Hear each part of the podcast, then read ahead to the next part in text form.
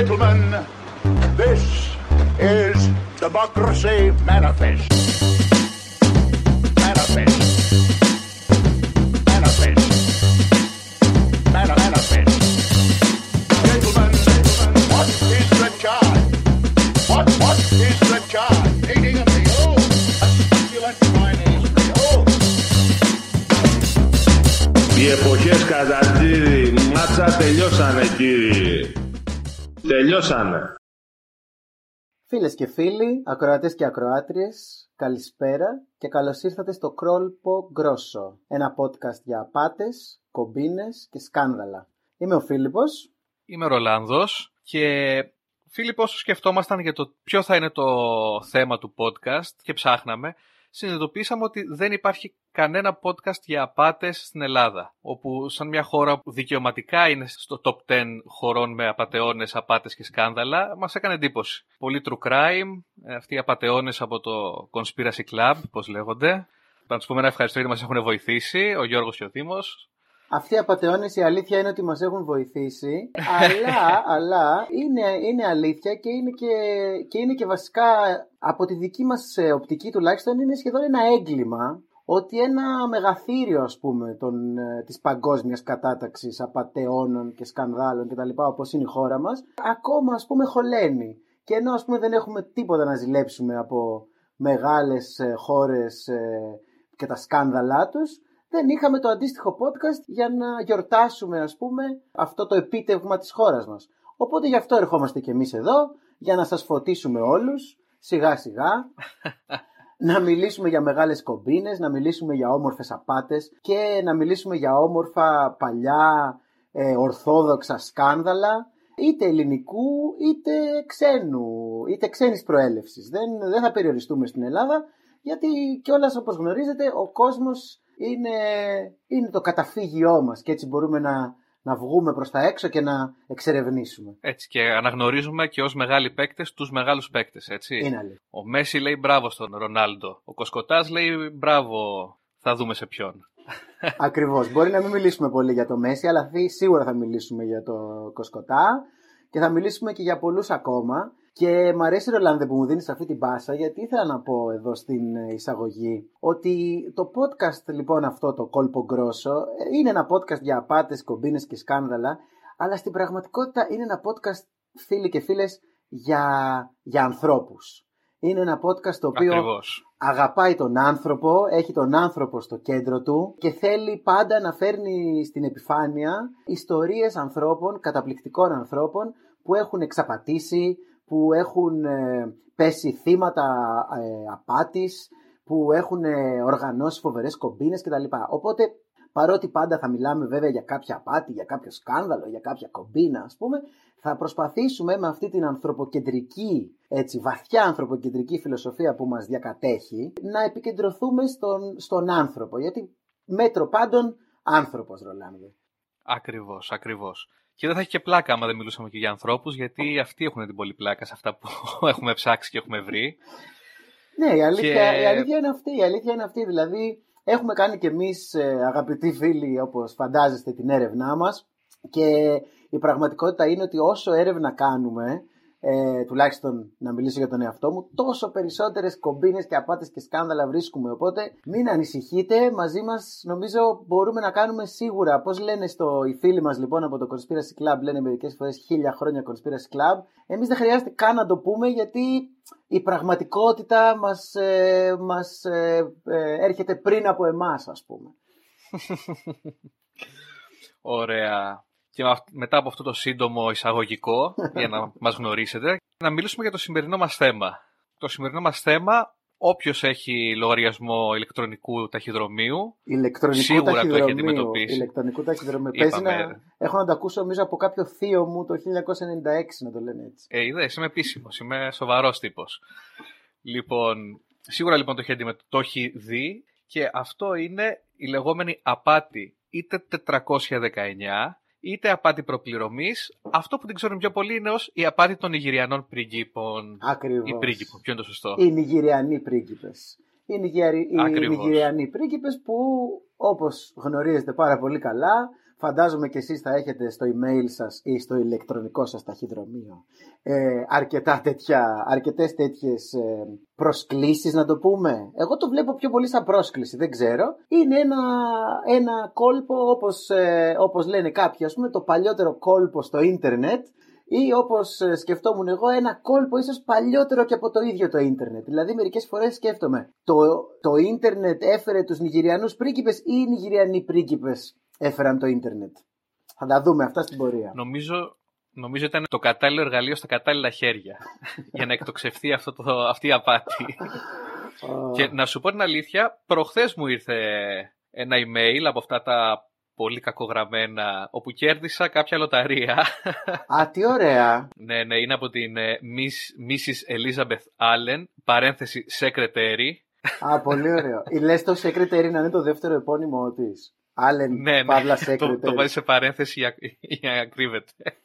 Ωραίο. Και ναι, λέει ότι έχω κερδίσει ένα αρκετά σημαντικό ποσό, αλλά μπορώ να κάνω register για να, να στείλω ένα email στον κύριο Christopher ε, Wilfred για να κερδίσω 500 εκατομμύρια παραπάνω. Και λέει εδώ πέρα το στηρίζει ο Σουλτάνος του Μπρουνέι, ο Bill Gates, πολλοί κόσμος. Α, πολύ... Αυτό είναι φοβερό γιατί ξέ... αυτό είναι και το πολύ ωραίο όταν βλέπεις ότι έχει τη στήριξη ας πούμε, σοβαρών ανθρώπων. Λες δεν μπορεί για να... Ακριβώς. για να το στηρίζει ο Bill Gates. Μάλλον θα είναι, μάλλον θα είναι σοβαρό. Εμένα ο Σουλτάνος του Μπρουνέι πιο πολύ με, με πούλησε. Αυτό είναι ωραίο με τον Μπρουνέι. Εγώ τώρα τελευταία κοιτούσα κιόλας εκεί τι γίνεται στο Μπρουνέι.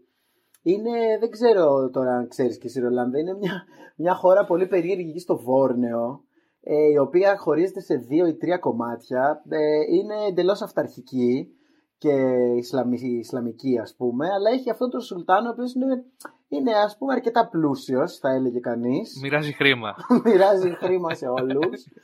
ναι, κοίτα, και εγώ η αλήθεια είναι ότι παίρνω κάποια. Τώρα τελευταία βέβαια με έχουν αφήσει λίγο οι Νιγηριανοί πρίγκιπες και νιώθω, νιώθω την απουσία τους. Παλιότερα που λάμβανα περισσότερα email, βασικά νομίζω το πρόβλημα είναι ότι το Gmail ή τέλος πάντων άλλες μορφές ηλεκτρονικού ταχυδρομείου ναι, ναι. Έχει αναπτύξει κάποια φίλτρα τα οποία δεν αφήνουν ε, αυτά τα καταπληκτικά email να περάσουν. Και αυτό είναι μεγάλο πρόβλημα γιατί εγώ ουσιαστικά γι' αυτό έχω email. Για να δέχομαι αυτά, αυτές τις φοβερές ευκαιρίες και να δω τι μπορώ να, τι μπορώ να κάνω. Αλλά παλιότερα πρέπει να ομολογήσω ότι είχαμε...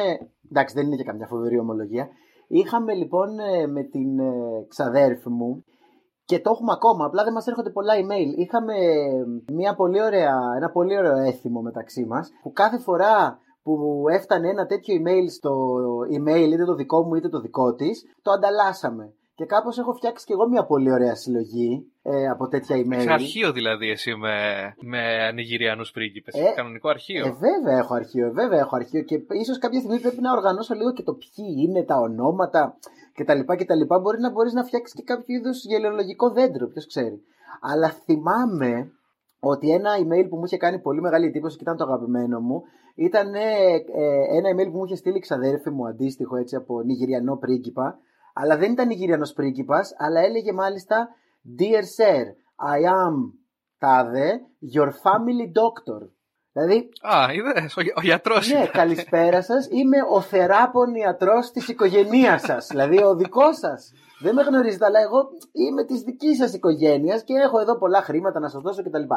Ε, σε κάθε περίπτωση, αυτό το οποίο νομίζω πρέπει να πούμε, πριν περάσουμε λίγο στα πιο ιστορικά και στο πιο έτσι ζούμερο της υπόθεσης, είναι ότι το γενικότερο πρότυπο των ε, Νιγηριανών πριγκίπων, τέλος πάντων αυτών των email, είναι ότι ξεκινάνε ας πούμε με μια φοβερή ευκαιρία, έτσι, υπάρχουν κάποια πάρα πολλά χρήματα κάπου τα οποία δεν μπορούν να μεταφερθούν, υπάρχει πρόβλημα, κάποιος έχει κολλήσει, είναι στο αεροδρόμιο, είναι σε ένα κουτί, είναι δεν ξέρω και εγώ τι, τέλος πάντων τα χρήματα, έτσι δεν είναι, τα χρήματα δεν μπορούν να μεταφερθούν. Και εδώ λοιπόν έρχεται ο άνθρωπος που στέλνει το email και σου λέει Φίλε μου όμως, εσύ μπορείς να μας βοηθήσεις για κάποιους λόγους τέλος πάντων και αν μας βοηθήσεις, μπορείς να κρατήσεις από αυτά τα πολλά χρήματα σχεδόν όλα. Το οποίο είναι φοβερό, έτσι. Και αυτό είναι το εκπληκτικό αυτής της απάτη. Γιατί ακούγεται πολύ αστείο στους περισσότερους. Λένε, χαχά, σιγά μην ε, έδινα εγώ ποτέ χρήματα σε αυτούς τους ανθρώπους με τα κακογραμμένα email και τις ηλίθιες προτάσεις. Αυτή είναι η μαγεία αυτής της απάτη.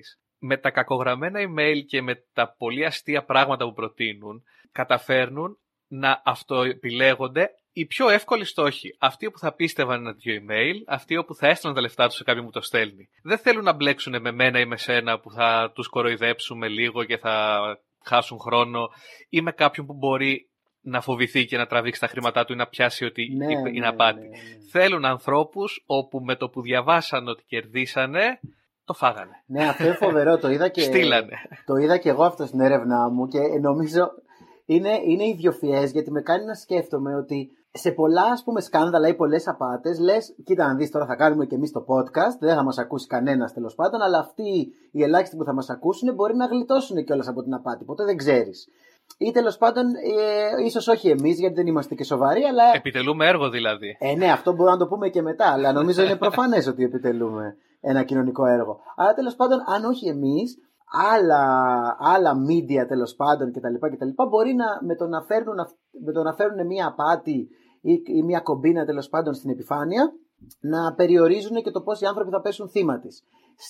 Στη συγκεκριμένη όμως απάτη με τους Νιγηριανούς πρίγκιπες, το φοβερό είναι ότι το έργο, ας πούμε, ε, στη συγκεκριμένη περίπτωση που κάνουμε ένα podcast για αυτό το, για αυτό το ζήτημα, το έργο ουσιαστικά, ε, ε, πώς το λένε, επιφέρει κέρδος στους ίδιους τους απατεώνες. Δηλαδή, το φίλτρο είναι τόσο καλά δομημένο που ουσιαστικά θέλουν οι άνθρωποι που δεν είναι πιθανό να πέσουν θύματα της απάτης να μην ασχοληθούν με την απάτη αυτή καθόλου. Και αυτοί οι οποίοι θα απαντήσουν είναι αυτοί οι οποίοι ούτως ή άλλως τελικά θα πέσουν θύματα της απάτης. Το οποίο είναι ιδιοφιέ, φοβερό.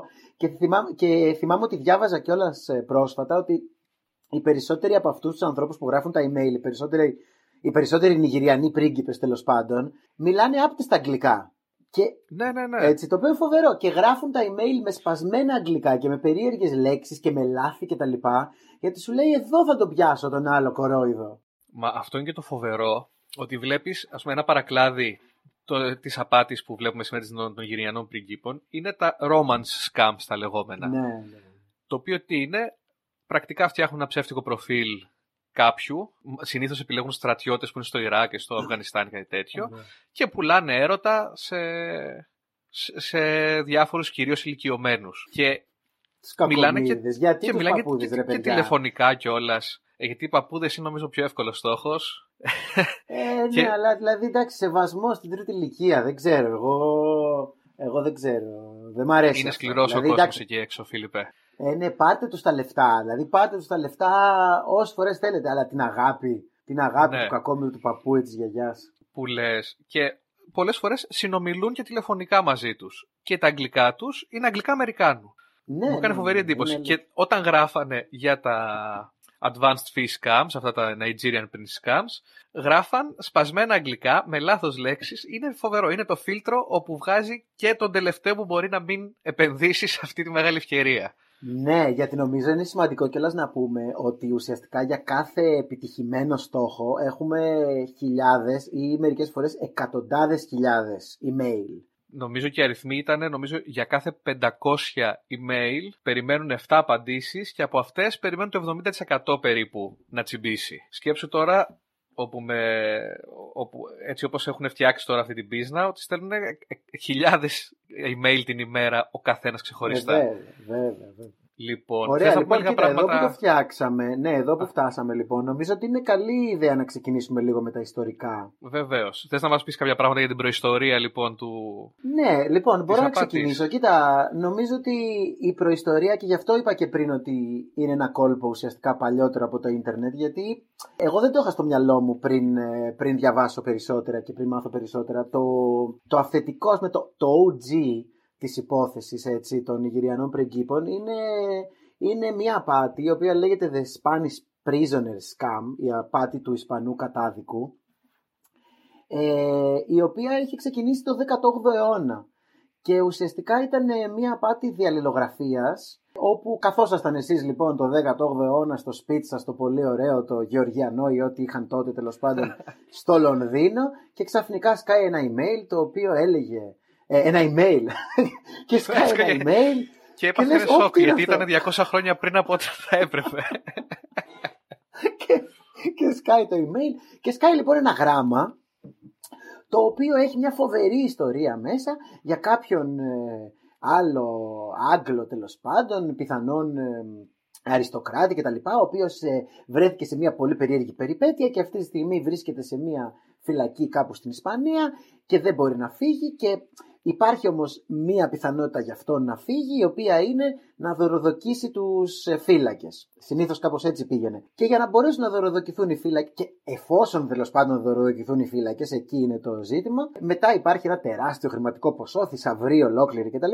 Οι οποίοι περιμένουν για να δωροδοκηθούν όμως οι φύλακες χρειάζονται κάποια χρήματα. Και εκεί λοιπόν έρχεται ο στόχος και του λέει ο απατεώνας μέσω του γράμματος αυτού ότι φίλε μου αν μπορέσετε εσείς αγαπητέ κύριε να παράσχετε αυτά τα λίγα χρήματα θα μπορέσουμε και εμείς να βγάλουμε τον άνθρωπο αυτό τον αθώο από τη φυλακή και μετά θα σας δώσουμε όλα αυτά τα λεφτά.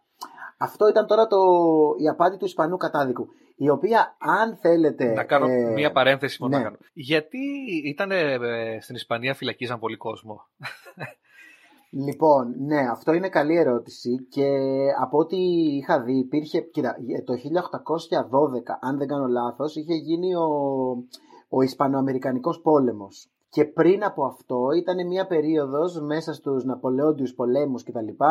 Ε, στην οποία η Ισπανία ήταν κάπως ε, η άγρια δύση, ας πούμε, της εποχής. Είχε μπει ο Ναπολέον στην Ισπανία, υπήρχαν εκεί πέρα κτλ.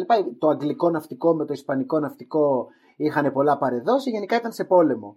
Οπότε υπήρχε αυτή η αντίληψη ότι γενικά στην Ισπανία μπορεί να γίνει Μπαίνεις οτιδήποτε.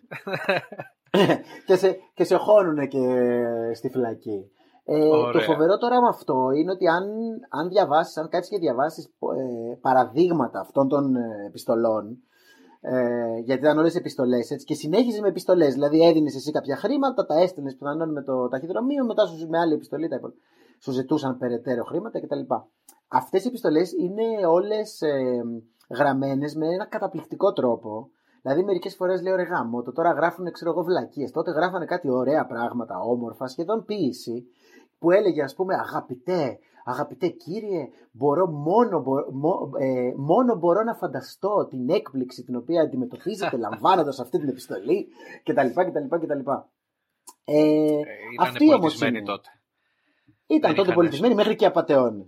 Ακριβώς. Κοίτα, μπορώ να φανταστώ όμως επίσης ότι α- αυτοί που θα είχαν τα χρήματα για να δώσουν υποτίθεται, για την υποτιθέμενη ελευθερία του, του φυλακισμένου θα ήταν και ίσως λίγο πιο upper class. Οπότε Και θα δεν νομίζω θέλανε ότι- και αντίστοιχα, ας πούμε, να, να λάβουν Ε, μια ναι, τώρα- επιστολή γραμμένη. Να στέλνανε στους φτω- φτωχομπινέλες που δουλεύαν ακόμα και τα παιδιά τους 8 χρονών στα κα- να βγάζουν κάρβουνα, δεν, δεν νομίζω να Αυτοί είχαν δεν λεφτά. μπο- Δεν Ναι, νομίζω αυτοί τους ένοιαζε μπορούσαν κιόλας καν να βγει ένας διαβάσουν. αριστοκράτης. Ναι, ισχύει. Ε, δεν ξέρω, ναι, αυτό είναι πάντως η απάτη τέλος πάντων ε, του Ισπανού κατάδικου, φυλακισμένου κτλ. Αυτό είχε συνεχίσει και το 19ο αιώνα και μάλιστα βρήκα ένα άρθρο από τους ε, Times της Νέας Υόρκης ε, από το 1898 ε, το οποίο έλεγε ότι έχει κάνει την επανεμφάνισή του το, η απάτη αυτή. Και μάλιστα τη συνέδεε με μια άλλη αντίστοιχα παλιά απάτη, ε, η οποία λεγόταν το γράμμα από την Ιερουσαλήμ. πολύ, Ε, ωραίο, πολύ ωραίο aesthetic στο γράφημα από την Ιερουσαλήμ. Πες μας, Συνέχισε. πες μας, πες μας, Ε, γιατί α. σε βλέπω, σε βλέπω ότι ψήνεσαι για το γράμμα από την Όχι, Ιερουσαλήμ. μου άρεσε γιατί το γράμμα από την Ιερου- Ιερουσαλήμ είναι σχεδόν το ίδιο πράγμα με αυτό που κάνουν αυτή τη στιγμή ε, με τις απάτες μέσω email. Έλεγε ότι πρακτικά έχει πεθάνει κάποια μαρκησία νομίζω και μάλιστα Ναι, το ναι, πόσο, ναι. ήταν κάποιο εξωφρονικό ποσό, ήταν που είχε τύπου 16.000 φράγκα, κάτι τέτοιο. Και ότι χρειάζονται τη βοήθεια Πολλά φράγκα δηλαδή, ήταν πολλά, Πολλά φράγκα. φράγκα, πολλά φράγκα. και χρειάζεται τη βοήθεια του τυχερού που βρήκε το γράμμα να τα Ναι. φέρουν και να πάρει και ένα μέρος αυτό. Που είναι ακριβώς αυτό που λένε και τώρα τα email, ότι κατάφερα και έκλεψα τόσα εκατομμύρια από την ε, εταιρεία ίδρυυσης της Νιγηρίας και πρέπει να τα βγάλω από τη χώρα, οπότε θα τα δώσουμε σε σένα, θα κρατήσεις ένα ποσοστό και θα πάρω τα υπόλοιπα. Ναι, ναι, ναι, ναι. Αυτό είναι φοβερό εντωμεταξύ. Τώρα, τώρα η αλήθεια είναι ότι αγγίζεις κάτι πολύ ενδιαφέρον σε όλη αυτή την απάτη. Ότι ε, ηθικά δεν είναι ανάγκη. Δηλαδή, ε, φτάνει, σε, φτάνει σε, σε σένα ένα email αντίστοιχο ή μια επιστολή πιο παλιά κτλ. Δεν είναι ανάγκη ο τρόπος με τον οποίο έχουν αποκτηθεί τα λεφτά να είναι ηθικός ή ακόμα και νόμιμος. Το οποίο φοβερό, έτσι. Δηλαδή σου λέει, εγώ βρήκα τα λεφτά. Δηλαδή διάβαζα ένα άλλο, θυμάμαι που έλεγε ότι εγώ βρήκα τα λεφτά αυτά ε, όταν πέθανε ο Σάμα Μπιν Λάντεν, ας πούμε, του τα πήρα. Ή εγώ ξέρω εγώ κάτι άλλο. Ε, Μα είναι και, αυτό που είναι λες και ότι μια άλλη είναι- δικλίδα ασφαλείας αυτή της απάτης, γιατί όταν μπλέκεις σε κάτι που δεν είναι ακριβώς νόμιμο, δυσκολεύεσαι και πάρα πολύ να το μοιραστείς με άλλους. Και μάλιστα το έλεγε ότι πολλές φορές το κάνουν, το φτιάχνουν την απατή έτσι ώστε να φαίνεται παράνομο αυτό που πάει να γίνει, για να αποτρέψουν τους στόχους τους, να μιλήσουν σε συγγενείς, σε φίλους. Άμα ήταν απλά μια Α, επένδυση, αυτό- ας πούμε, θα έλεγε παιδιά, πρέπει να επενδύσουμε εδώ πέρα. Θα βρισκόταν κάποιος να σου πει που πας ρε Ω, καραμίτη. Μπράβο, Ρολάνδε. Τώρα αυτό είναι φοβερή, φοβερή ψυχολογική ανάλυση. Δηλαδή, ναι, δηλαδή σε βάζουν, σε βάζουν μέσα στο κουτάκι και σου λέει τώρα άμα, άμα, άμα Κάτσε έχεις μας τα πιάσουν, κότσια, οπότε μην μιλάς ναι. πολύ, μην, άμα δεν έχουμε έχεις τα θέματα. κότσια, πήγαινε το να, δοκίσουμε. μιλήσεις, φιλαράκο. ωραίο, ωραίο, ωραίο, μ' αρέσει, μ' αρέσει. Λοιπόν, εντάξει, αυτό είναι λίγο το ιστορικό νομίζω το πλαίσιο. Ε, υπήρχε και μία περίπτωση, το 22 είναι η πρώτη σύγχρονη ε, μορφή αυτής της απάτης, όπου στέλναν γράμματα από τη Γερμανία στην Αμερική να επενδύσουν σε Μετοχές, ε, κεφάλαια. Όχι σε μετοχές. σε- ε, να στείλουν χρήματα για να αγοράσει ο Καρλ από τη Γερμανία ε, τα υλικά που χρειάζεται για να φτιάξει μπύρα, κρασί ε, και άλλα είδη αλκοόλ και να μοιραστούν Ναι, τα ναι, κέρδη. ναι. Και μάλιστα υπήρχε και ένα, υπάρχει στην Wikipedia ένα απόκομμα ε, από εφημερίδα της εποχής όπου λέει, μα καλά λέει, ποιος ε, πάει και δίνει τα χρήματά του για τέτοια πράγματα.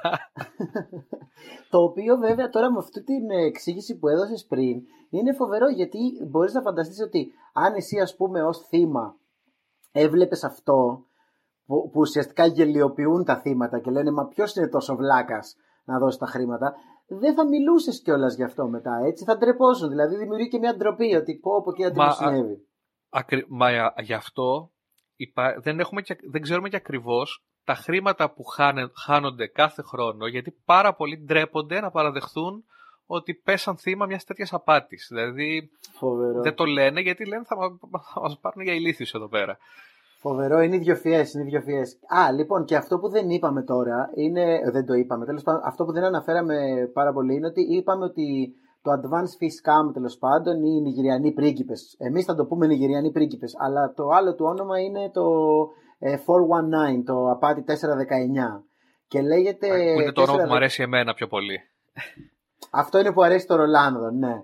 Και αυτό το 419 προέρχεται από τον ποινικό κώδικα της Νιγηρίας, συγκεκριμένα, ε, που ε, εκεί ο, ο κωδικός, ας πούμε, 419 είναι ο κωδικός για αυτού του είδους τις απάτες. Αλλά πρέπει να πούμε και εδώ ότι δεν είναι προφανώς μόνο από την Νιγηρία οι άνθρωποι, γιατί υπάρχουν και αλλού, ας πούμε, ξύπνοι. Και η αλήθεια είναι ότι σε μία έρευνα που διάβασα, πρόσφατα λέει ότι οι περισσότεροι συνεχίζουν βέβαια να είναι στην Ιγυρία και μπράβο στην Ιγυρία κρατάει τα πρωτεία. Ε, να τις πούμε, να τις δώσουμε συγχαρητήρια γι' αυτό. Αλλά είναι και από πάρα πολλές χώρες της Ανατολικής Ευρώπης. Και είναι ύποπτο αυτό φαντάζομαι μπορεί να είναι και από την Ελλάδα. Όχι μόνο από την Ανατολική Ευρώπη, είχαμε και από την Ολλανδία, Ισπανία, αλλά και από τις χώρες της Αφρικής. Η Νιγηρία πλέον, ενώ έχει ένα μεγάλο ποσοστό, δεν έχει τα πρωτεία. Δηλαδή έχουν πάρα πολλούς στην Γκάνα, στην Νότιο Αφρική. όχι, όχι δεν το πιστεύω νομίζω αυτή την πληροφορία πρέπει να την, ε, να την ε, λογοκρίνουμε εγώ θέλω πάντα η Νομίζω- Νιγηρία να έχει τα πρωτεία Εντάξει, απλά να πω, δεν ξέρω αν ισχύει αυτό το ποσοστό. Λένε ότι πλέον το 6% είναι από την Νιγηρία.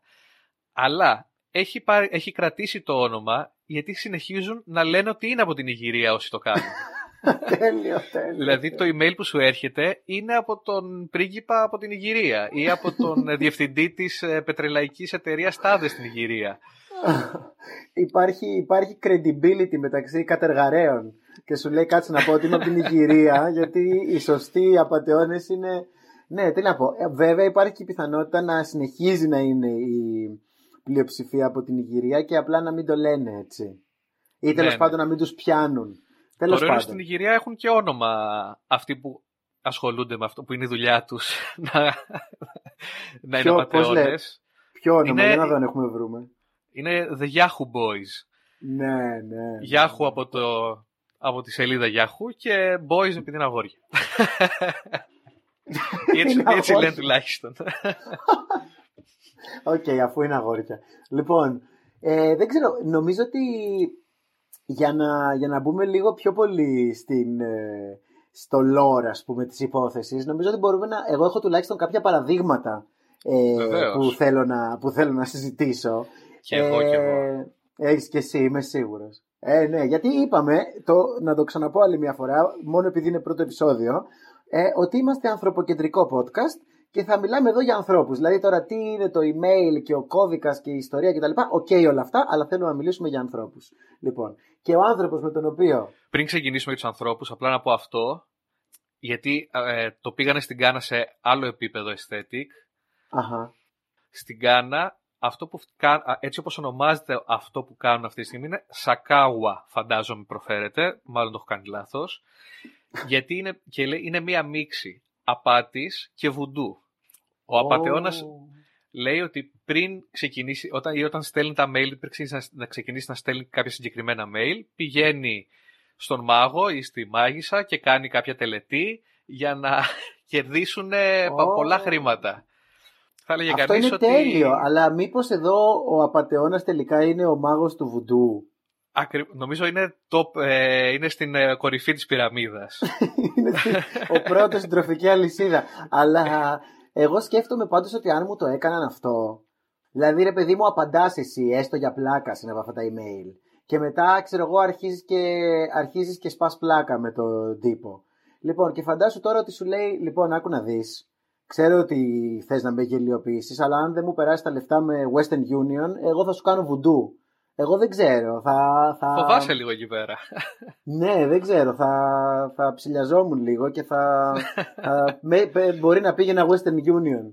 Κάτσε φίλε να δούμε τι γίνεται. ναι, ναι. Ωραία, Ωραία, λοιπόν, να και τώρα που μιλήσω σε γιατί δεν διέκοψα, αντέχω. Ναι, ναι, ναι, σε βλέπω, δεν κρατιέσαι, δεν κρατιέσαι. δεν κρατιέμαι, δεν κρατιέμαι πραγματικά άλλο να μιλήσω για τον Ζιλμπέρ Τσικλή, ο οποίος νο- δεν είναι ούτε Νιγηριανός, ούτε πρίγκιπας βέβαια, αλλά ούτε, ούτε ποτέ διατείνεται, έχει, βγει- έχει ας πούμε προσποιηθεί ότι είναι Νιγηριανός ή πρίγκιπας, αλλά παρόλα αυτά είναι ο αγαπημένος μου, φοβερό στάρ. Λοιπόν, ο Ζιλμπέρ Τσικλί τώρα είναι Τυνήσιος Εβραίος, ο οποίος έχει μεγαλώσει στο Παρίσι, στην Μπελβίλ, σε κακόφημη ας πούμε γειτονιά του Παρισίου κτλ. Και έχει κάνει για μένα μία από τις καλύτερες ε, απάτες αυτού του είδους που έχω ακούσει ποτέ. Λοιπόν, κάποια στιγμή το 2018 άρχισε να προσποιείται ότι είναι ο Υπουργός Άμυνας της Γαλλίας, έτσι, ο κανονικός Υπουργός Άμυνας της Γαλλίας και να στέλνει email σε μεγάλους, σε πολιτικούς, σε πλούσιους ανθρώπους ας πούμε από όλο τον κόσμο, σε μ, θρησκευτικούς ηγέτες, γενικά σε όποιον μπορούσε να βρει, έστελνε email ότι χρειάζεται τη βοήθειά τους αν θέλουν να στηρίξουν τη Γαλλία, με αυτόν τον πολύ γαλλικό, ας πούμε, λίγο σοβινιστικό τρόπο. Το η πήγε στο Γαλλία πατριωτικό το γαλλικό, ναι. ε, ναι, γι' αυτό ο Ζιλμπέρ Τσικλή είναι ιδιοφυα. Εγώ το πιστεύω ότι είναι ιδιοφυα. Και το πήγε στο πατριωτικό και τους έλεγε: Η Γαλλία χρειάζεται τη βοήθειά σας, γιατί ενώ εμείς ως Γαλλία ποτέ δεν ε, διαπραγματευόμαστε με απαγωγείς, θέλουμε να μαζέψουμε χρήματα, απλά δεν μπορούμε να το κάνουμε δημόσια. Θέλουμε να μαζέψουμε χρήματα για να φέρουμε πίσω κάποιους Γάλλους που έχουν απαχθεί. Αλλά δεν μπορούμε να το κάνουμε δημόσια γιατί η Γαλλία ποτέ δεν διαπραγματεύεται με απαγωγείς. Και τους έστελνε λοιπόν email, τους είχε πάρει και τηλέφωνο και έκανε τη φωνή του κτλ. Αλλά εδώ είναι που ο Τζιλμπέρτ Τσικλή, αγαπητοί φίλοι και φίλες ε, και μικρά παιδιά, εδώ και μικρά παιδιά ελπίζω να μην μας ακούνε γιατί δεν είναι καλό, αλλά εδώ είναι που ο Είναι άνω Τζιλμπέρτ των Τσικλή. 18. Ε, το podcast είναι σίγουρα άνω των 18. Λοιπόν, εδώ είναι που ο Τζιλμπέρτ Τσικλή νομίζω έσπασε, ε, έφυγε από τα τετριμμένα, έσπασε το φράγμα αυτό και έκανε Skype call με τα πιθανά του θύματα.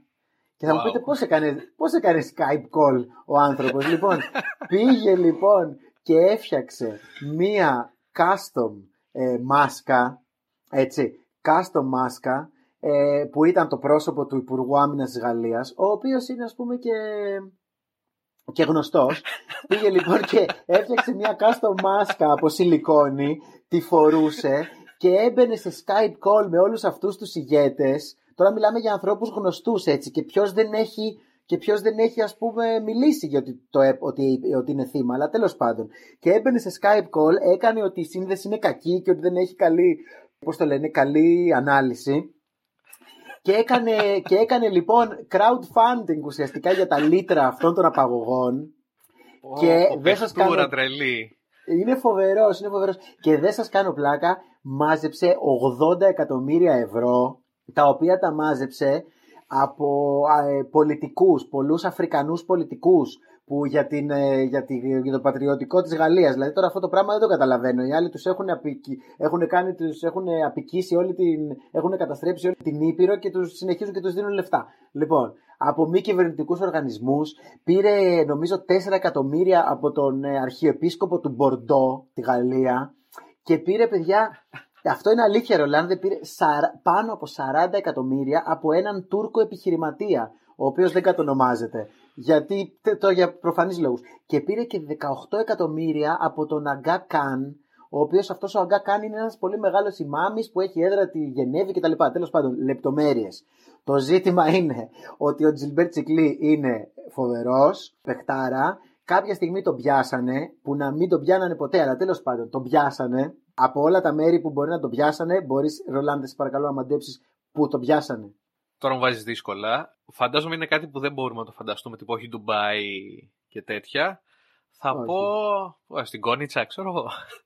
Θα ήταν πολύ ωραίο να τον έχουν πιάσει στην Κόνιτσα να πίνει τσιπουράκια. Αλλά τον πιάσανε στην Ουκρανία. Τον έπιασαν okay. στην Ουκρανία. Πριν τον πόλεμο, βέβαια. Αυτό είναι πριν από δύο χρόνια. Λοιπόν, τον πιάσαν στην Ουκρανία. Τον έβαλαν φυλακή και έπεισε τους σοφρονιστικούς υπαλλήλους που τον ε, φιλούσαν να του φέρουν ένα ψυγείο γεμάτο μπριζόλες και βότκα το οποίο το είχε στο κελί του και μετά άρχισε και πόσταρε στα social media κράζοντας το γαλλικό κράτος. Πολύ ωραίος. και, έλεγε, και έλεγε πόσο ας πούμε το γαλλικό κράτος είναι αυτό και το δικαστικό σύστημα είναι χάλια κτλ. κτλ. Λοιπόν, αυτός είναι ο Τζιλμπέρ Τσικλή. Έχει κάνει και άλλα πολύ ωραία πράγματα γενικά π.χ. ας πούμε έχει πείσει το, την κυβέρνηση της Τινησίας ότι πρέπει να πληρώσει για κάποια ελικόπτερα Tiger τα οποία είχαν ε, αυτά είναι τώρα στερεωτικά ελικόπτερα ας πούμε τα οποία είχαν και καλά αγοράσει από τη Γαλλία και αρχίζαν και τον πληρώνανε αυτοί, έκανε, έκανε ας πούμε ψεύτικα τιμολόγια κτλ. Μέχρι που καταλάβανε ότι η Τινησία δεν είχε παραγγείλει κανένα ελικόπτερο Tiger.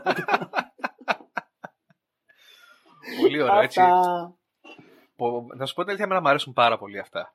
Κυρίως όταν είναι τέτοιες mm. απάτες όπου στοχεύουν θεσμούς. Α το πούμε έτσι, να το πούμε ευγενικά. Ναι, ναι, δηλαδή δεν γίνεται να, να φορολογείται μόνο η λιθιότητα του κακομύρι, πρέπει να φορολογηθεί και η λιθιότητα του πλουσίου. Κατάλαβα, γιατί να μην πληρώσουν και αυτοί ε, για τα Tiger ή για τις, ε, για, για τις απαγωγές.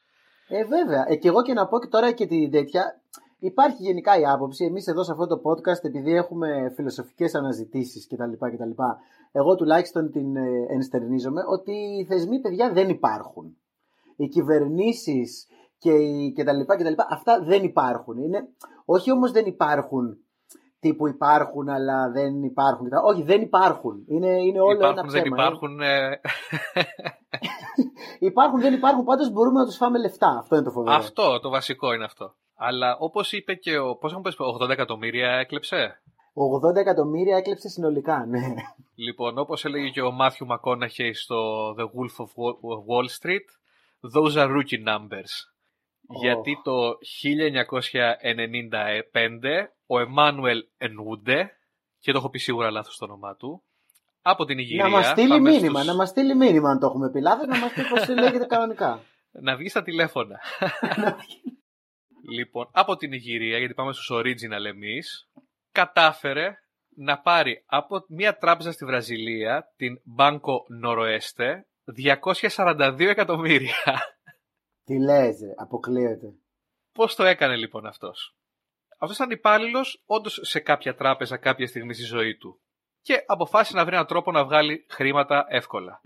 Οπότε άρχισε να παίρνει τηλέφωνο σε διάφορες τράπεζες του εξωτερικού και τους πρότεινε να επενδύσουν στο νέο ε, αεροδρόμιο που θα χτιστεί στην Αμπούτζα. στην Ιγυρία.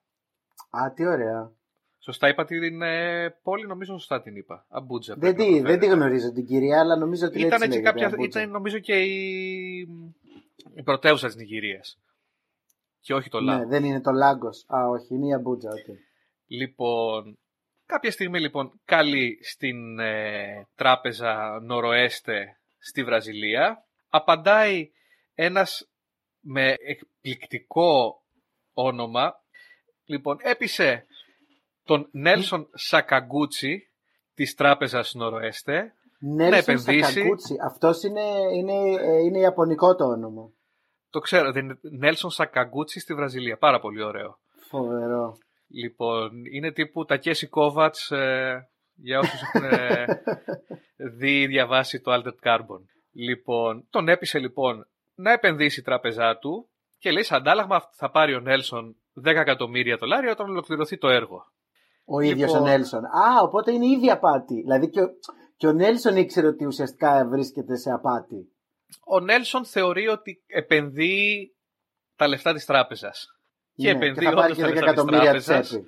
και βάζει 240 εκατομμύρια στους λογαριασμούς του κύριου Εμμάνουελ Τέλειο.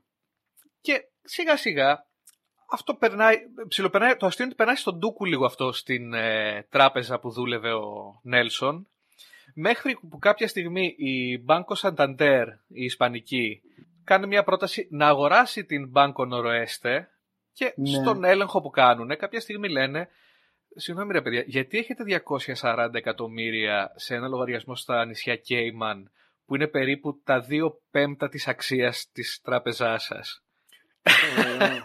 Και Αυτό εκεί τώρα πέρα, πότε έγινε, θυμά, πότε, πότε το, αποκαλύφθηκε. 90, το 97 αποκαλύφθηκε. Α, οκ, οκ. Δηλαδή κράτησε 6 χρόνια. Ναι, ναι, ναι.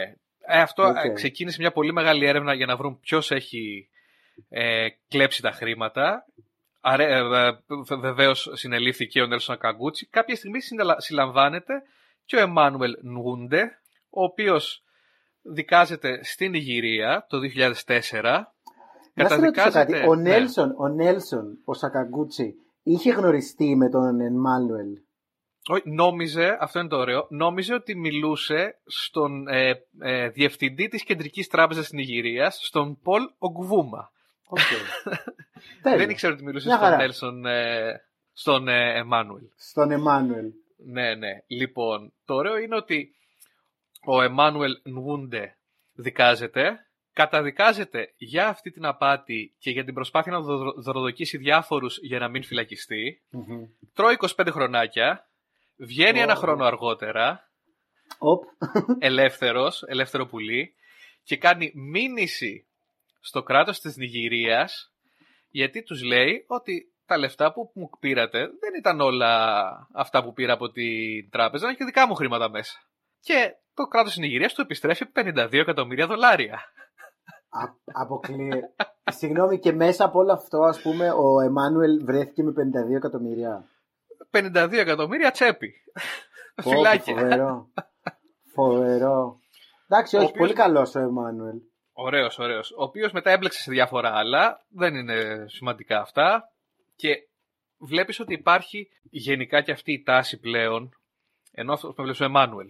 Τέσσερα Ναι, ναι, χρόνια ναι. δεν τον είχε πάρει κανένας είδηση. Και εδώ έρχονται και χαλάνε τα social media τη φάση. Είναι Γιατί- αλήθεια, γιατί γίνονται, γίνονται τα πράγματα πολύ πιο γρήγορα. Δεν είναι μόνο γρήγορα. Είναι πειρασμός. Να σου λένε Mm. όλοι τι καλός που είσαι και τι σημαντικός που είσαι. Έτσι την πάτησε και ο Ραμόν Αμπάς, γνωστός και ως Χασπάπη στο Instagram, πολύ ωραίος τύπος κι αυτός, γιατί άμα μπείτε στο Instagram του, το οποίο υπάρχει ακόμα η σελίδα του, ως Χασπάπη, αυτός δηλώνει εργολάβος. Τι γλυκό, τι γλυκό το χασπάπι όμως. Μπράβο. Πολύ έτσι. ωραίο. Ναι, γούτσου γούτσου. Λοιπόν, θα δείτε λοιπόν έναν εργολάβο, ο οποίος ευχαριστεί το Θεό που του έχει δώσει τόσα εκατομμύρια, κυκλο- κυκλοφορεί στο Ντουμπάι με ιδιωτικά τζετ, με γκούτσι, με ρολόγια, με όλα τα καλά. Ο Χας Πάπη ή Αραμόνα Μπάς, αυτό που έκανε πρακτικά ήταν ότι ξεκίνησε από την Ιγυρία και μετά τη Μανίλα και έκανε το λεγόμενο BEC scam, όπου είναι μια πιο εξειδικευμένη μορφή α, ε, του, του advanced fee scam που λέμε. Αυτό πρακτικά που κάνανε είναι καταφέραν να χακάρουν κάποια, κάποιες, ε, κάποια email από εταιρείες, και περιμένανε. Με το που υπήρχε κάποια συναλλαγή ή κάποιο τιμολόγιο από άλλη εταιρεία, αυτοί στέλναν κατευθείαν email με παραποιημένο τιμολόγιο και λέγανε Χίλια συγγνώμη, ήταν λάθος ο λογαριασμός τραπέζας που στείλαμε. Ε, βάλτε τα λεφτά σε αυτόν. Αυτός είναι ο σωστός. Και έτσι κατάφερε να μαζέψει γύρω στα. Αυτά που βρήκανε λένε για περίπου 60 με 70 εκατομμύρια, αλλά δεν είναι και σίγουρο. Αυτοί που ξέρουν την υπόθεση λένε ότι μιλάνε για πολλές εκατοντάδες εκατομμύρια δολάρια. Κάτσε λίγο. Λέει, εγώ μάλιστα- ξέρεις τι- Ναι, ναι, πες. μου. Όχι, δεν καταλαβαίνω εδώ. Ότι εντάξει, εγώ είμαι λοιπόν εταιρεία, έτσι. Μου έρχεται το τιμολόγιο με τον αριθμό λογαριασμού τάδε. Και μου στέλνει μετά ο Χας Πάπη και μου λέει λοιπόν, από την εταιρεία πάλι έτσι, και μου λέει, «Ω, είναι ο άλλος αριθμός λογαριασμού. Μετά από δύο εβδομάδες, τρεις εβδομάδες, ξέρω εγώ, με παίρνει πάλι η πρώτη εταιρεία και μου λέει, λοιπόν, τι θα γίνει, θα μου πληρώσει το τιμολόγιο. Μετά τι γίνεται, ας πούμε, πώς δεν, δεν, δεν Μετά ψάχνουν να δουν απολύεται σε ο ποιον υπάλληλος ανήκει ο- που... που έκανε την κατάθεση. Ναι, αλλά δεν ψάχνουν ας πούμε, να βρούνε στον αριθμό λογαριασμού, τον τάδε κτλ. κτλ τι συμβαίνει. Αυτό είχε, είχε, είχε φτιάξει ένα φοβερό δίκτυο με λογαριασμούς, με VPNs, με ανθρώπους που δουλεύανε για αυτόν. Ωραίος, εντάξει, ωραίος. Κοίτα, εδώ πρέπει να πω, σαν γενική διαπίστωση, ότι υπάρχουν ας πούμε απάτες και κομπίνες κτλ. Που λες ρε παιδί μου, αυτός ο άνθρωπος ήθελε να βγάλει, ξέρω εγώ, λεφτά με τον εύκολο τρόπο κτλ. κτλ. Δεν ήθελε να δουλέψει. ρε, ρε, ρε. Υπάρχουν όλα αυτά. Και υπάρχει νομίζω και αυτό το στερεότυπο στην κοινωνία ότι οι απάτες προέρχονται από μια ας πούμε ε, επιθυμία να, να βγάλουμε λεφτά εύκολα. Και εγώ αυτό που θέλω να πω είναι ότι δεν βγάζουν. Είναι πολλά τα λεφτά βέβαια, δεν λέω. Δεν λέω. Αλλά δεν είναι εύκολα, παιδιά, αυτά τα πράγματα. Δηλαδή, καθίστε Ε, να εδώ μαζί μας στο ασχοληθείς. podcast. Ε, ναι, καθίστε εδώ μαζί μας στο podcast να δείτε ότι αυτές οι απάντες δεν γίνονται εύκολα. Δηλαδή θέλουν υδρότα και θέλουν να το λέει και η ψυχούλα σου που λένε.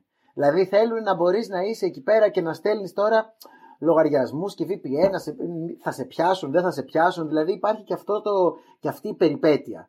Και εντάξει, θα το πω και τρίτη φορά, δεν πειράζει. Επειδή είμαστε ανθρωποκεντρικό podcast, Πρέπει να σκεφτόμαστε. Ε, Να σε ρωτήσω, είμαστε από ανθρωποκεντρικό podcast, σίγουρα; Δεν ξέρω τι podcast είμαστε, αλλά αν έλεγα κάτι θα έλεγα ότι είμαστε ανθρωποκεντρικό. Λοιπόν, ε, επειδή λοιπόν είμαστε αυτού του είδους το podcast, πρέπει να σκεφτόμαστε και τους ανθρώπους, έτσι. Δηλαδή, σκεφτείτε τώρα αυτούς τους ανθρώπους, σε τι ας πούμε άγχος και σε τι πίεση ζουν, που έχει ο άλλος τώρα παίρνει από 17.000 διαφορετικές εταιρείες τιμολόγια ψεύτικα κτλ. κτλ. Είναι φοβερό, είναι φοβερό. Δηλαδή, συγχαρητήρια. Κοίτα, απ' την άλλη έκανε ζωάρα στο Ντουμπάι, δηλαδή δεν τον χάλασε. Όχι, δεν δε, δεν λέω, δεν λέω. Έχει και είχε τα και τυχερά υπαλλήλους, του, ρε έτσι. παιδί μου. Ήταν αυτό όπως κάθε επιχείρηση, γιατί και επιχείρηση και ας είναι παράνομη. Είχε Μμ. υπαλλήλους. Κάποια στιγμή αυτός έγινε αφεντικό. Δεν ε, ασχολούνταν τόσο πολύ με αυτά. Ασχολούνταν με την. Α, και τα κάνανε οι τη φάση του, με υπάλληλοι τη του, ζωή του. έτσι. Είχε υπαλλήλους. Ωραίο. Επίσης, ένα, πολύ ωραίο- ένα άλλο πολύ ωραίο κομμάτι γενικά από αυτές τις απάτες, το οποίο είναι για να δεις πώς είσαι efficient, πώς πρέπει να είσαι αποδοτικός. Ναι, ναι. ναι. σε κάποια φάση στην αρχή της συνομιλίας που θα έχεις με τον απαταιώνα, θα σου ζητήσει κάποια στοιχεία συνήθως. Ε, Τραπεζικούς λογαριασμούς, όνομα, κάποια τέτοια πράγματα. Σωστά. Τα οποία όμως αυτοί δεν τα χρησιμοποιούν για να σου κλέψουν χρήματα από την τράπεζα, γιατί θα μπο- μπορούν να τους βρουν. Αυτό που Ναι. κάνουν είναι, αφού τελειώσουν όλα αυτά και έχουν μαζέψει κάποιους αριθμούς λογαριασμού και τέτοια, τους πουλάνε μετά σε, σε άλλους. Περιμένουν οι άλλοι κάνα δίμηνο, τρίμηνο να ηρεμήσει η κατάσταση αφού ο άλλος έχει καταλάβει ότι έπεσε θύμα απάτη. Και όποιος δεν έχει αλλάξει το λογαριασμό του, πάνε και τον καθαρίζουν. Ε. Πω, πω, τι φοβερό, αυτό δεν το ήξερα. Ε, είναι, είναι πολύ ωραίο αυτό γιατί γίνεται και μια ανακύκλωση, ας πούμε, έτσι. Έτσι, είναι, είναι, πρέπει να είσαι αποδοτικός, δεν πρέπει να πετάς τίποτα. Ναι, ναι, ναι. Σου έστειλε ο άλλος το αριθμό λογαριασμού; Τον πουλάς εσύ μετά από δύο μήνες. Γιατί όχι; Ε, βέβαια, γιατί, γιατί, γιατί, να- γιατί όχι, γιατί όχι. Κοίτα, ε, εδώ σκεφτόμουν τώρα, δεν ξέρω, έχεις τελειώσει με τον, ε, με τον Χασπάπη; Με το Χασπάπι να πω απλά ότι το- να πω δύο τελευταία ότι από τα θύματα του, παρολίγο θύματα του, ήταν μια αγγλική ομάδα της Premier League η οποία σωθήκανε στο παρατσάκι γιατί από ό,τι φαίνεται ήταν έτοιμος να τους την κάνει για κα- γύρω στα 120 εκατομμύρια. Τι θα τους έστελνε παίχτη; Δεν ξέρω. Έχω ένα πολύ ωραίο παίκτη εδώ από Ινδία. Θα, θα κατέβει. Είναι φοβερός. Θα έρθουν και τέτοιου είδους επεισόδια, έτσι. Ναι, εννοείται. Θε... Αθλητικό επεισόδιο θα γίνει πολύ δυνατό. Και ένα, αυτόν τον, συ- τον έχουν συλλάβει, δικάζεται αυτή τη στιγμή. Δεν έχει καταδικαστεί, άρα δεν μπορούμε να πούμε ότι έκανε και κάτι. Όχι, δεν νομίζω μας παιδιά, κάνει και υπάρχει μήνυση το όμως ο κριτή- Χασπάπη. Όχι, υπάρχει το κριτήριο της αθωότητας πρώτον και δεύτερον, ε, δεν ξέρω, αλληλεγγύη στο χασπάπι. Δεν το ακούμε αρκετά αυτό στα, Ναι. στους διαδρόμους του, των ίντερνετς. Ε, ναι, τι μόνο με, Ε, τις, ε, με τα κόζεις που πουλάνε θα, θα ασχολούμαστε εδώ. Χασπάπη Ε. περνάει δύσκολα. Από τα γκούτσι Έλατε. πήγε στη φυλακή. Έλατε. Λοιπόν, και αυτό μου δίνει βασικά πολύ ωραία πάσα, Ρολάνδε, γιατί ένας άλλος άνθρωπος που περνάει δύσκολα και περνάει δύσκολα από το 1989, αν δεν κάνω λάθος, ή 90, είναι Και εγώ ο... από εδώ δεν περνάω δύσκολα, Φίλιππε. 32 χρόνια ταλαιπωρίας είμαι. Μη λες ηλικίες, μη λες ηλικίες ρε Ρολάνδο να πούμε. Λοιπόν, ωραία λοιπόν, πάντως ένας άλλος άνθρωπος που περνάει δύσκολα μπορεί να είναι από τότε αν γεννήθηκες εσύ και να, συν- να συνδέονται αυτά, αλλά Λέω συνδέεται η Ένα- μοίρα μας. ναι, ναι. Μπορεί να συνδέεται λοιπόν η μοίρα σου με τον Αμπάτσα Τούντε. Ο, ο Αμπάτσα Τούντε είναι το κεντρικό πρόσωπο, ο πρωταγωνιστής μιας άλλης ας πούμε απάτης ε, advance fee. Ο Αμπάτσα Τούντε είναι ο πρώτος και μοναδικός μέχρι σήμερα ε, Νιγηριανός αστροναύτης. Δεν, Τώρα, πες ναι, μου, ναι, για τι. πες. Όχι, όχι, θα, Ε, όχι, ήθελα να ποια ρωτήσω, είναι η δεν ερώτησή υπάρχει σου; ούτε ένας Νιγηριανός αυ- αστροναύτης. Θα Ε, μου πεις, λοιπόν, έχει αυτή- διαστημικό πρόγραμμα η, η Νιγηρία, δεν νομίζω. Μπράβο, λοιπόν, έχεις λοιπόν και εσύ αυτή την εύλογη ερώτηση. Αν όμως είχες λάβει, αν όμως είχες κάτσει να ακούσεις, όπως λέει λοιπόν και ο Σταύρος ο Τσιόλης, ε, λοιπόν, κάτσε πρώτα, άκου και μετά πες, δεν καταλαβαίνω. Λοιπόν, Συγγνώμη, συγγνώμη, συγχώρα. ο Αμπάτσα, ο Αμπάτσα Τούντε είναι ο πρώτος και μοναδικός Νιγηριανός αυστροναύτης, ο οποίος εκτοξεύτηκε, ταξίδεψε τέλος πάντων στον ε, ε, διαστημικό σταθμό, στον ISS, δεν ξέρω ποιος ήταν τότε, το 1990, σε ένα πρόγραμμα το οποίο ήταν τότε χορηγούμενο τέλος πάντων από τη Σοβιετική Ένωση. Αλλά το Πώς πρόγραμμα πάει αυτό... στον Μυρ. Μπορεί να έχει πάει στον Μύρ, δεν ξέρω. Λοιπόν, το πρόγραμμα αυτό όμως ήταν μυστικό. Ήταν μυστικό πρόγραμμα διαστημικό. Δηλαδή, εντάξει, αυτό λογικό έτσι. Είχε η Σοβιετική Ένωση είχε πολλά μυστικά προγράμματα. Ένα από αυτά ήταν το λεγόμενο πρόγραμμα, ας πούμε, Νιγηριανός αστροναύτης στο διάστημα. Ή Αφ, ε, Αφρι, Αφρικανή στο. ε, Αφρικανή σε τροχιά, δεν ξέρω πώς λεγόταν. Αλλά ο Αμπάτσα Τούντε. Ο Αμπάτσα Τούντε λοιπόν έφτασε, έφτασε στον, ε, στο σταθμό, έμεινε εκεί για κάποιους μήνες, αλλά μετά, εντελώς ξαφνικά, και εκεί που δεν το περίμενε κανείς, έχουμε την πτώση της Σοβιετικής Ένωσης. Και επειδή έχουμε την πτώση της Σοβιετικής Ένωσης, κατευθείαν ας πούμε κόβονται και τα budgets, κόβονται και τα κονδύλια κτλ. κτλ. Και γενικά υπάρχει μία ανέχεια στο πρόγραμμα το διαστημικό της Σοβιετικής Ένωσης και ο Αμπάτσα Τούντε ξεμένει κυριολεκτικά στο διαστημικό σταθμό. Και μάλιστα σε κάποια στιγμή τέλος πάντων στείλανε μία αποστολή διάσωσης να τον, ε, να τον πάρει, να τον φέρει πίσω στη γη. Αλλά η- στην αποστολή αυτή αντί να βάλουν τον Αμπάτσα Τούντε, αυτό τώρα είναι ακριβώς αυτό το οποίο ε, στο mail αν το λάβει κανείς γράφει αυτά τα πράγματα που λέω έτσι, δεν τα βγάζω από το κεφάλι μου. Λοιπόν, στην αποστολή διάσωσης που στείλανε για να παραλάβει τον Αμπάτσα Τούντε και να το φέρει στη γη, βάλανε κάποια υλικά και άλλα, ας πούμε, δεν ξέρω, οικοδομικά υλικά, κά- βάλανε κάποια πράγματα και πήραν τη θέση του ανθρώπου αυτού. Και Ήταν χορηγός η ο Αμπα- Μακίτα και τον βγάλανε. ναι, ντουροστίκ. Βάλανε. Λοιπόν, και έτσι λοιπόν έχει ξεμείνει ο Αμπάτσα Τούντε από τότε μέχρι σήμερα. Και όταν λέω σήμερα, αυτή η απάτη δεν είναι. Ε, δεν εμφανίστηκε το 1992. Ε, υπάρχουν mail που στέλνονται μέχρι και το 2020 με Αμπάτσα Τούντε. Οπότε βρίσκεται εκεί. ε, Μετράμε τώρα τα χρόνια, ας πούμε, σχεδόν τρι- τρι- τουλάχιστον 30 χρόνια στο διαστημικό σταθμό, ο πρώτος και μοναδικός Αφρικανός αστροναύτης και εδώ λοιπόν έρχεται το Μπικικίνι και τι κάνει όλο αυτόν τον καιρό; Συλλέγει μισθούς. Γιατί ο Αμπάτσα Τούντε πληρώνεται. Αλλά αυτοί οι μισθοί βρίσκονται σε έναν λογαριασμό ο οποίος βρίσκεται κάπου στη Ρωσία, δεν ξέρω κτλ. κτλ. Τώρα βέβαια με τις κυρώσεις και όλα αυτά δεν ξέρω τι θα γίνεται. Τέλος πάντων υπάρχουν αυτοί, αυτοί οι μισθοί, έχουν γίνει πλέον 55 εκατομμύρια, δεν ξέρω και εγώ τι. Και χρειαζόμαστε τη βοήθεια λοιπόν ενός καλού ανθρώπου για να μπορέσουμε να τους βγάλουμε κτλ. φο- πάρα πολύ καλή ιστορία για μένα. Δεν ε, έχει να κάνει με ε, πάρα, πολλά, πάρα πολύ μεγάλα ποσά. Αλλά αυτό που μου αρέσει σε αυτή την ιστορία είναι ότι αγγίζει τις ας πούμε πιο ευαίσθητες χορδές. Που λες ρε γαμότο, γιατί τον αφήσανε εκεί τον άνθρωπο. Δηλαδή λες Ο κιόλας, κακομύρης ο Αμπάτσα. εγώ το έκανα, ναι, εγώ το έκανα και τσάμπα ρε παιδί μου για τον, για τον Αμπάτσα ας πούμε να τον φέρουν πίσω γιατί τι πήγανε και βάλανε, βάλανε ας πούμε ε, πώς το λένε μαδέρια και βίδες αντί να φέρουν τον άνθρωπο πίσω από το σταθμό. Τι πράγματα είναι αυτά. Είναι φοβερό. Ωραίο, πολύ ωραίο. Είναι, ναι. Φαντάσου πόσα θα πήρε αυτός, ε, παίρνει άραγε βαρέα για θηγεινά. Έχει μας Ε, δεν έρθει θα πολύ παίρνει. χρήμα. Δεν θα παίρνει, αλλά έχει κάτσει εκεί πέρα. Δεν ξέρει και κανένας, δηλαδή δεν ξέρει και κανένας αν ζει και τα λοιπά. Τέλος πάντων, Στο email βέβαια τα εξηγεί όλα.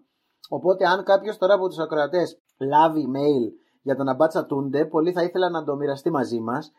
Ε, Εννοείται, και, ναι. γενικά, και γενικά να κάνουμε αυτή την έκκληση, επειδή ξέρω ότι όλοι όσοι μας ακούτε έχετε λάβει πολύ όμορφα τέτοια email, παρακαλώ πάρα πολύ στείλτε μας τα καλύτερα τέτοια email που έχετε λάβει. Δηλαδή τα θέλουμε διακαώς. Και αν είναι και τόσο καλά, εγώ τουλάχιστον το λέω, ελπίζω να συμφωνεί και ο Ρολάνδος, θα κάνουμε και δεύτερο επεισόδιο, παιδιά, για Νιγηριανούς πρίγκιπες.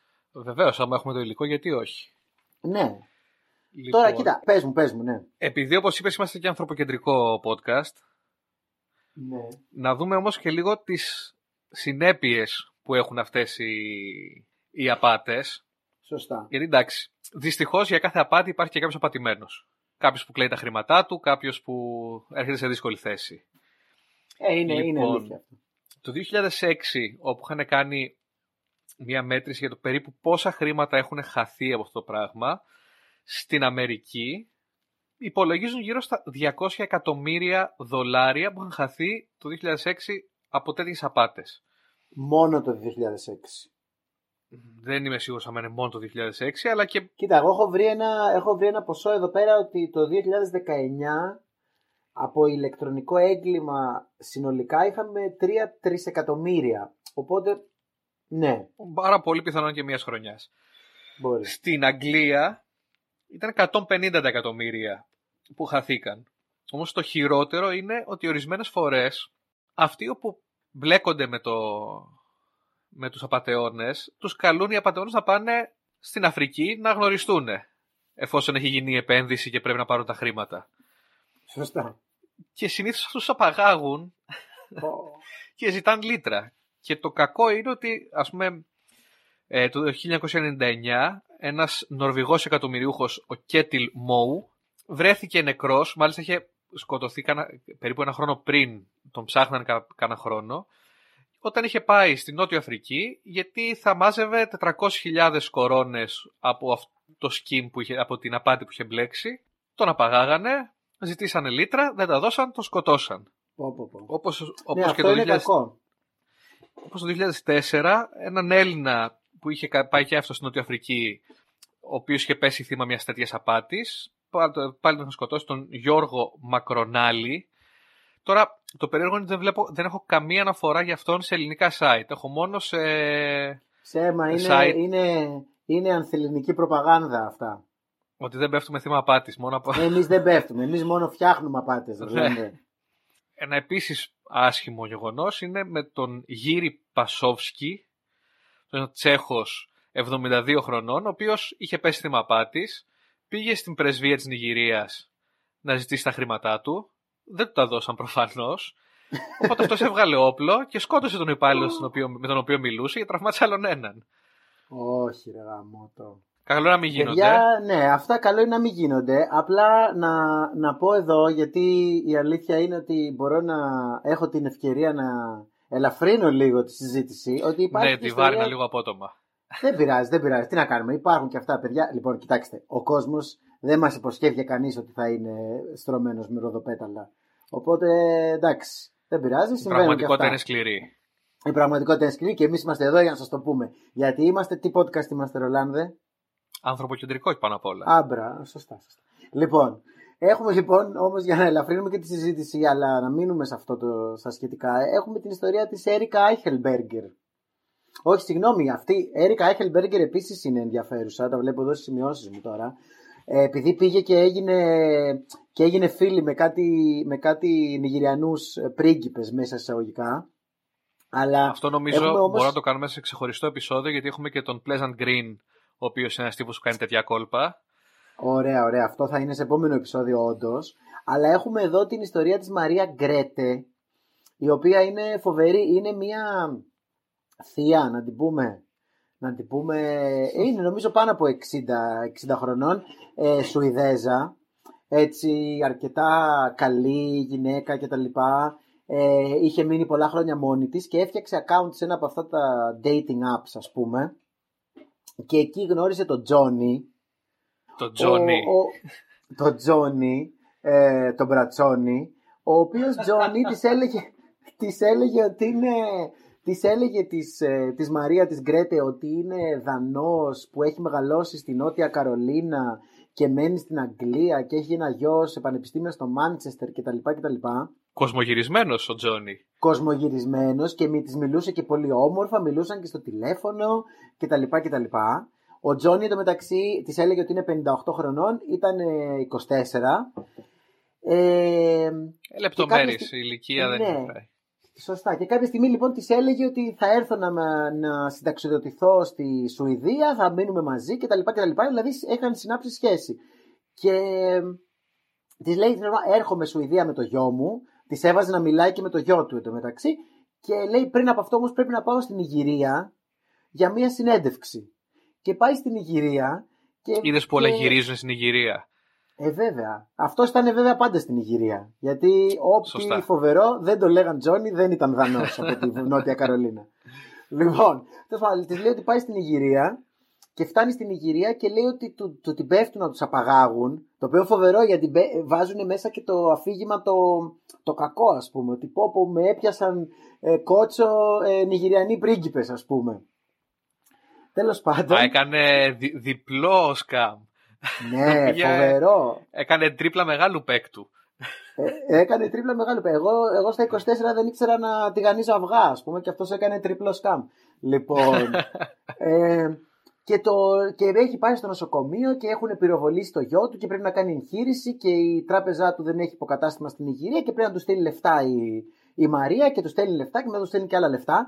Και στο τέλος, τέλος πάντων, για να μην μακρηγορώ, η Μαρία καταλαβαίνει ότι την εξαπατά ο Τζόνι. Ε, και τελικά ο Τζόνι υποκύπτει στα αισθήματά του για τη Μαρία, το οποίο φοβερό, και αρχίζει να την παίρνει τηλέφωνα και να της λέει λυπάμαι πάρα πολύ που σε εξαπάτησα και τι απαράδεκτος είμαι κτλ. κτλ, κτλ. Και τελικά Ρολάνδε η Μαρία πάει στη Νιγηρία, γνωρίζει τον Τζόνι, γίνονται φίλοι, ευτυχώς δεν γίνονται ζευγάρι γιατί αυτό θα ήταν πολύ cringe, γίνονται φίλοι και από τότε λοιπόν η Μαρία χορηγεί προγράμματα ε, που νιγηριανοί καλλιτέχνες, γιατί ο Τζον ήταν και καλλιτέχνης. Αν μου πεις τώρα τι καλλιτέχνης της ζωής, κανείς δεν ξέρει. Καλλιτεχνικό Ε, ήταν αυτό που έκανε. φο- Ήταν φοβερή, φοβερή Ε, βέβαια. κατάσταση αυτό που έστησε. Εγώ, εγώ το δέχομαι σίγουρα ως τέχνη αυτό. Ε, Ίσως τα κριτήριά μου είναι πολύ. πολύ Ποια ε, Αμπράμοβιτς τώρα και αειδίε. Καλά, εντάξει, ναι. Δι- τρεις, τρεις Τζόνι, τρεις Τζόνι ε, για 15 Αμπράμοβιτς. Τέλος πάντων, πάει λοιπόν εκεί και οργανώνει από τότε πολλές προγράμματα που έρχονται Νιγηριανοί καλλιτέχνες νέοι στη Σουηδία για να παρουσιάσουν την τέχνη τους. Πολύ ωραίο. Δηλαδή τώρα μπορείς να πεις πολλά πράγματα. Βέβαια, μπορεί και αυτοί τώρα να είναι μέσα στο κόλπο και ξέρεις και να τρώνε τα λεφτά δεν τους ξέρεις τι φυσικού γίνεται. κράτους. Ναι. Και έχει να σου Αυτά Το πρώτο κομμάτι μου θύμισε και πολύ Tinder Swindler που θα κάνουμε Που και θα- αυτό ένα Α, επεισόδιο. καλά. γιατί και εκεί αυτός να δείτε είναι επεισόδιο. Μεγάλος παίχτης, μεγάλος τριπλαδόρος. Κοίτα, η, η αλήθεια είναι ότι δεν ξέρω. Εγώ νομίζω ότι έχω καλυφθεί από τις ιστορίες που, που είχα και από αυτές που έμαθα και από σένα. Ε, Νομίζω ναι. Και νομίζω είμαστε σε ναι. μια... Μιλήσαμε αρκετά για το θέμα. Δεν περίμενα ότι θα είχε τόσο ζουμί. Είχε πολύ όμως. Καλά και έχει και άλλο. Δηλαδή, ναι, είναι φοβερό. Ένα τόσο απλό, ας πούμε, κόλπο και γι' αυτό στην τελική λεγόμαστε και κόλπο γκρόσο, έτσι. Ένα τόσο απλό κόλπο, το οποίο, το οποίο ας πούμε έχει τόσες διαφορετικές εφαρμογές. Δηλαδή θέλεις από αστροναύτες, από τον Υπουργό της Γαλλίας, από τον άλλον που παίρνει ε, χρηματοδότηση για το αεροδρόμιο στην Ιγυρία, Από τον Ό,τι Τζόνι και θες. τον έρωτά του. το Τζόνι και την αγάπη και τα λοιπά. Νομίζω, παιδιά, είναι... δεν ξέρω, είναι ένα φοβερό, μια φοβερή κατάσταση εδώ με τους Νιγηριανούς πρίγκιπες. Ε, αυτό που σκεφτόμουν, Ρολάνδε, είναι ότι θα μπορούσαμε λίγο να πούμε και οι δύο και να το σκεφτούν και οι, οι φίλοι που μας ακούνε από το σπίτι, να, να πούμε λίγο και οι δύο τι ποσοστό πιστεύουμε ότι δίνουμε στην πιθανότητα να πέφταμε κι εμείς θύματα μιας τέτοιας απάτης. Ναι, βεβαίως. Κοίτα. Εγώ θα ήθελα να πω 0%. Η αλήθεια είναι ότι μία φορά είχα πάει να την πατήσω. γελάνε, γελάνε και οι πέτρες, ε, αγαπητοί ακροατές, ότι ο Ρολάνδος λέει 0%. Ε, Ή θα ήθελα να πω. Θα ήθελα να μπορούσα να πω. Οκ, εντάξει, εντάξει. Το θέμα είναι ότι μία φορά και δικαιολογείται γιατί μόλις είχα ξυπνήσει μου είχε έρθει ένα μήνυμα από την PayPal ότι έχει υπάρχει πρόβλημα με το λογαριασμό μου. Εν τω μεταξύ, την Pay- PayPal λογαριασμό χρησιμοποιώ μια φορά κάθε τρία χρόνια. Γι' αυτό Ε, βάζουν PayPal. Γι' αυτό βάζουν PayPal. Άμα ήταν κάτι που χρησιμοποιείς συνέχεια, θα σου έκανε τέτοιο. Θα Ναι, σου, θα- σου- Καλά, κοίτα, όχι. Μου, έρχε- μου έρχονται συνέχεια μηνύματα υποτίθεται από την ε, τράπεζα όπου υπάρχει πρόβλημα με το λογαριασμό μου. Ε, ναι, εντάξει, αλλά αυτά είναι πιο εύκολα. Λοιπόν, και ήμουνα πολύ κοντά στο να πατήσω το link και να βάλω τα στοιχεία. Ξαναλέω, Ναι. ήμουν αγοροξυπνημένος εκείνη την ώρα. Δεν σκεφτόμουν καθαρά. Ναι. Θα πω ένα... Βέβαια- Ναι, πες. Πες μου. Όχι, όχι, πες, πες. Α, το ποσοστό μου θα έλεγα. Εντάξει, δεν θα πω 0% εφόσον έχει συμβεί αυτό. Θα πω εφόσον δεν είμαι αγοροξυπνημένος, 10-15%. Να Οκ. φανώ λίγο ανθρώπινος, όχι ότι είμαι φοβερός. Εντάξει, δεν είσαι ρομπότ. 10 με 15%. Κοίτα, πρέπει βέβαια να, να για, την, για την ακρίβεια πρέπει να πούμε κιόλας ότι το, το συγκεκριμένο ε, ηλεκτρονικό ταχυδρομείο από την PayPal που έλαβες ε, ήταν phishing, έτσι, δεν ήταν νιγηριανός πρίγκιπας φαντάζομαι. ε, ναι, λέω είναι το πιο κοντινό που μπορώ να πω σε τέτοιο πράγμα. Εντάξει, εντάξει, καλό. Θα, θα, θα έχουμε και επεισόδιο για το phishing, για phishing ε, απάτες σίγουρα.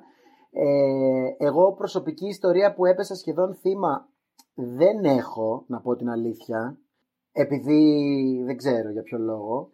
Μάλλον δεν, με- δεν τι να πω, πρέπει κάποιος να φτιάξει ένα email για μένα. Και εδώ θέλω να κάνω και μία έκκληση προς όλους τους Νιγηριανούς πρίγκιπες εκεί έξω, αν τους ενδιαφέρει το πρόσωπό μου, ότι σήμερα στο επεισόδιο που κάναμε κατάλαβα ότι ο καλύτερος τρόπος για να πέσω εγώ τουλάχιστον θύμα είναι να συνδυαστεί η ευκαιρία με την απειλή. Δηλαδή καλό το καρότο, αλλά το μαστίγιο, Αλλά θέλει και λίγο ναι, μαστίγιο. αλλά το μαστίγιο λειτουργεί το ρημάδι. Δηλαδή, αν κάποιος μου έστελνε email και μου έλεγε λοιπόν, εδώ 50 εκατομμύρια από την εταιρεία σιδηροδρόμων της ε, Νιγηρίας και αν όχι, ξέρω εγώ, βουντού. Ε, Ωραία, εμένα αυτό εκεί... κοίτα, μπορεί να γίνει και επενδυτική στρατηγική κανονική, έτσι. Ναι, να σε πάρει όντως η εταιρεία και να σου πει ή τα βάζεις ή βουντού. Κοίτα, η αλήθεια είναι Τέλος. ότι συνήθως, συνήθως οι, οι, οι εταιρείες ή οι τράπεζες είναι λίγο έτσι. Τύπου, ναι, ε, ή, ή κάνετε αυτό ε, ευγενικά ας πούμε ή αλλιώς ε, σας παίρνουμε τα κρίμα. σπίτια. Ναι. ναι.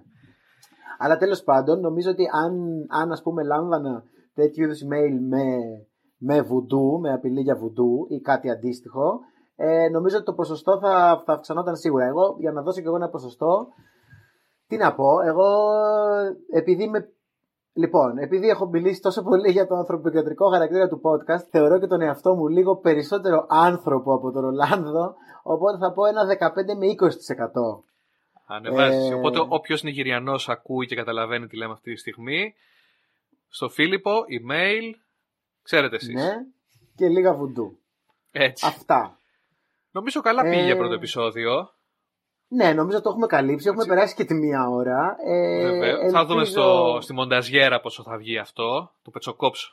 Όπου ακούγομαι ότι λέω μαλακίες θα το κόβω. Ναι, δεν ξέρω πώς θα πάει αυτό. Εγώ νομίζω ότι μάλλον θα το, θα το ακούτε και εσείς αυτή τη στιγμή πάνω από τη μία ώρα. Έτσι. Λοιπόν, Οπότε αυτό το, το πρώτο συλλεκτικό επεισόδιο θα το κάνουμε Ναι, νευτή ναι. μετά. Δεν μπορεί να το ακούσει κανένας. Θα το πουλήσουμε. ναι, αυτό είναι για όσους, από, για όσους έχουμε την ίδια ηλικία. Αν θυμάστε τα κόμιξ, το περιοδικό κόμιξ, έλεγε σε κάθε τεύχος, στην κάτω δεξιά γωνία, είχε μία κορδέλα κόκκινη που έλεγε συλλεκτικό τεύχος. Και εγώ θυμάμαι που είχα πάρει το πρώτο επεισόδιο και είχα πάει σε ένα φίλο μου που ήταν ε, πιο well versed, ας πούμε, και έτσι συλλέκτης και τα λοιπά, πιο μεγάλος σε ηλικία. Και του έλεγα, κοίτα εδώ, αυτό είναι συλλεκτικό που πήρα σήμερα. Και μου λέει, ναι, όλα, όλα τα επεισόδια είναι συλλεκτικά. Όλα τα, Όλα τα τεύχη είναι συλλεκτικά. Έτσι λοιπόν και εμείς αυτό το πρώτο επεισόδιο είναι συλλεκτικό και το δεύτερο επεισόδιο που έρχεται σύντομα και αυτό συλλεκτικό και το τρίτο κτλ. κτλ. Όλα συλλεκτικά. Έτσι. Καλώς ήρθατε στο κόλπο γκρόσο. Ελπίζουμε και- να σας άρεσε το επεισόδιο, να περάσετε καλά, να μην σας μπαίνουν ιδέες για απάτες και αν σας μπουν να μην πείτε ότι φταίμε εμείς Όχι. και νομίζω Αυτά. εδώ πέρα μπορούμε να σας χαιρετήσουμε. Ε, βέβαια, από εμάς. Καληνύχτα και καλή τύχη.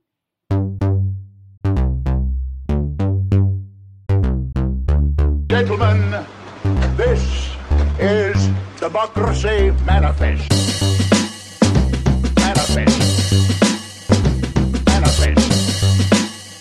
Mani- manifest. Gentlemen, what is the charge?